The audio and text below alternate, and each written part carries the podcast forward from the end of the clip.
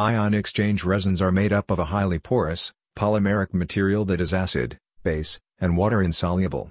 The tiny beads that make up these resins are derived from hydrocarbon, and are about 1 2 mm in diameter.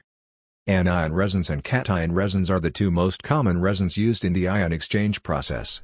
The difference between them is that anion resins have a positive charge, and cation resins have a negative charge.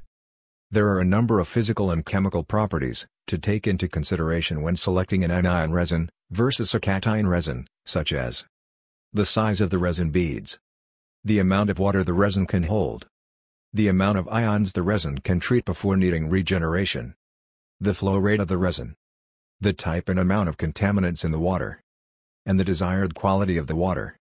Anion resins may be used for demineralization or dealkalization. Anion dealkalizers are primarily used to remove alkalinity from boiler feed water, with a low to moderate amount of total dissolved solids. Cation resins can also be used for demineralization and dealkalization. In most water treatment cases, weak acid cation resins are used to remove divalent ions associated with alkalinity. Contact water professionals today at 1-800-999-4195 for help in designing and manufacturing an ion exchange system for your business.